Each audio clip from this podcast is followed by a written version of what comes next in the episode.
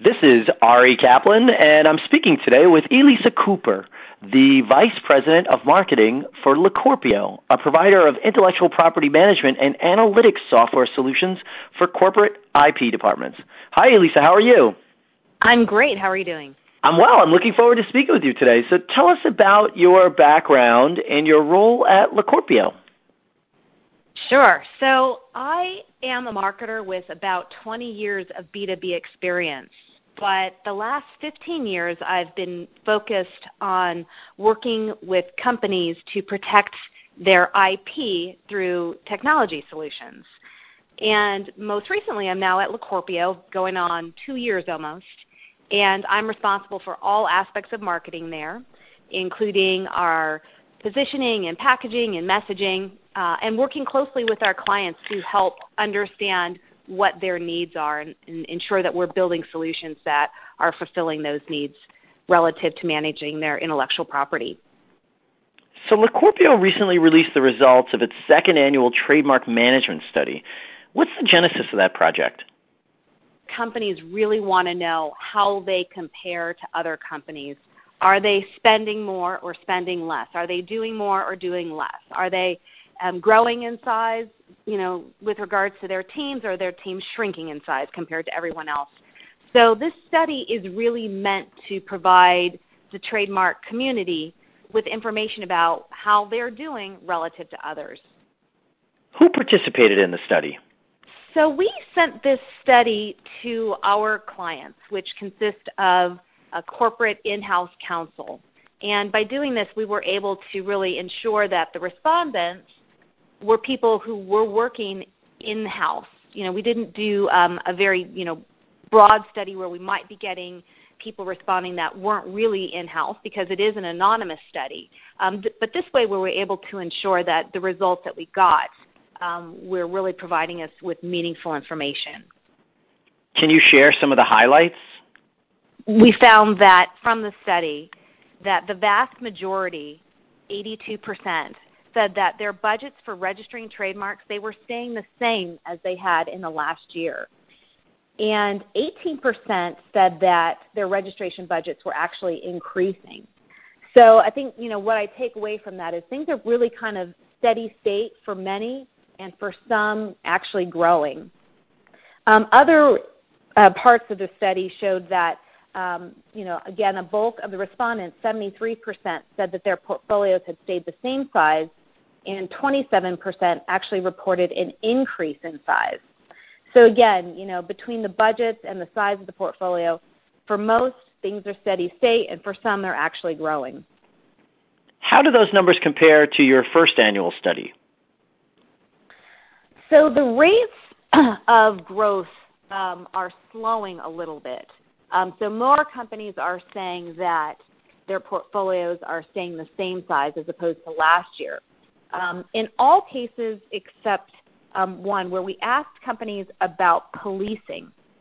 Now, in that instance, uh, we asked companies about their budgets for trademark policing, and 36% said that their budgets for that had actually increased, um, and 64% said that there was no change. But last year, when we asked this question, it was only 18% that said their budgets had increased. So that is an area where we're starting to see some significant growth in terms of policing trademarks. Aside from policing, were there any other results that may have surprised you? I think this was the one that really did surprise me. We also did ask about um, trademark watching and clearance, and again, that really stayed um, pretty similar. 90% said that there was no change in their budgets. Um, but the one that, and I won't say it surprised me, but I did find it interesting that movement going from the 18% of from in last year with the policing, um, that the increase was moving uh, to 36% um, in this current year. So I won't say it's surprising, but I did find it interesting. To what does LeCorpio attribute that jump? Personally, you know, I think it's just becoming much more commonplace that policing is a necessity. I think for many, many years, um, it was something that uh, companies, you know, sort of were trying to find budget for. I think that part of the increase could probably be attributed to the fact that it's become so well known that there are certain companies, certain sectors, certain verticals that have a real problem with counterfeit, with infringement, with abuse. Um, and so I think it's becoming sort of accepted that policing is a necessity and something that certain verticals must do. And I think that can probably can probably attribute some of that. The other thing is there's a lot more policing solutions out there um, than there ever were. Um, it used to be there were sort of just a, a couple, you know, maybe maybe 10 years ago there were just a couple of big players in that space. Um, there are many many different options now, um, ranging in all you know with all sorts of different pricing models. So I think that can also probably um, be attributed to the growth. Sectors and verticals are uh, most likely to have problems with counterfeiting and should focus on robust policing solutions? In this particular study, we had um, representatives coming from high tech, technology, financial solutions. Um, but the kinds of, you know, I think actually counterfeit eh, is really becoming a problem across all different markets, surprisingly. You know, it used to be if you thought about counterfeit, you're thinking about high end luxury goods only, or you're thinking about high margins, um, broad distribution. Uh, but you'll find now, uh, surprisingly, I mean, just a wide variety of, of products. And it's not. It's also not just counterfeit. It's also, um, in, you know, basically infringement and, and diversion techniques um, that a lot of, um, you know, not legitimate um, you know companies are using to uh, drive traffic, website traffic through um, using you know basically infringing. So you know this is a wide variety of problems out there, and it's you hear about them in the news all the time. So I think you know just being you know the fact that it's all now sort of much more well known um, is easier probably to get that budget because what we've heard in the past is that it's been hard to get budget for policing because a lot of times, you know, it's sort of a whack-a-mole where, you know, you take care of it over here, it just pops up over there. You know, you're every time you take down a website that's doing something, another one just pops up, or five more pop up. Um, but I think now that we see it in the news and it's just so prevalent, and you know, bad things happen. I mean, trademarks are there for a reason, right? They're to protect consumers, and and when you're getting a product that's not legitimate, um, bad things happen and we hear about those stories in the press. Has this been the primary theme of the research over the last couple of years?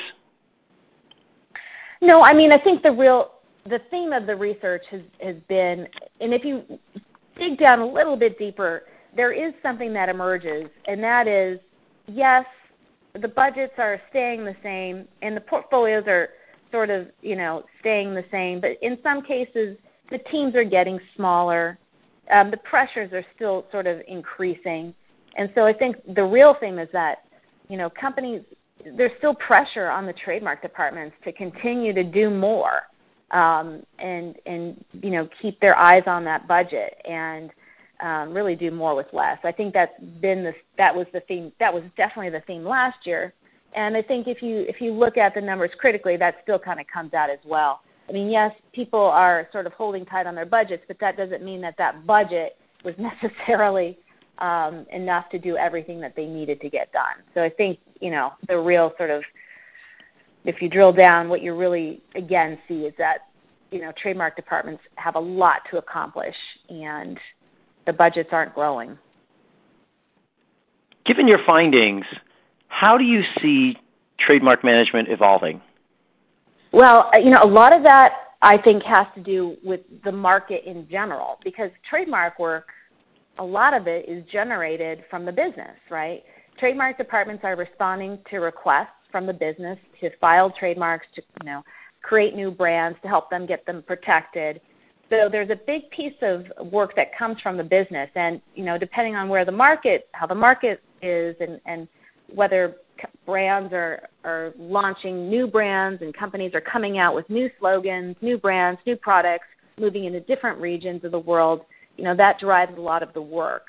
And clearly, the policing, you know, that is growing independent. You know, in some ways of the creation of new brands. Although certainly as new brands are created, there's more opportunity for counterfeit and abuse. Um, but it's really to answer your question, it's really hard to say. Um, you know where um, you know the trademark market will go. You know, in terms of what I think you know in-house counsel needs to look for is obviously ways to do more with less. And because there are these pressures, I think that trademark departments are always looking how to become more efficient and and how to do more and, and what solutions they can adopt and where they can cut costs so they, they can spend and it's not necessarily just to cut costs it's so that they can um, apply those funds to other areas so it's hard to say but i do think you know company trademark departments will continue to look for ways to uh, become more efficient and do more with less this is Ari Kaplan speaking with Elisa Cooper, the Vice President of Marketing for LeCorpio, a provider of intellectual property management and analytics software solutions for corporate IP departments. Elisa, thank you so very much. Oh, it was my pleasure. Thank you.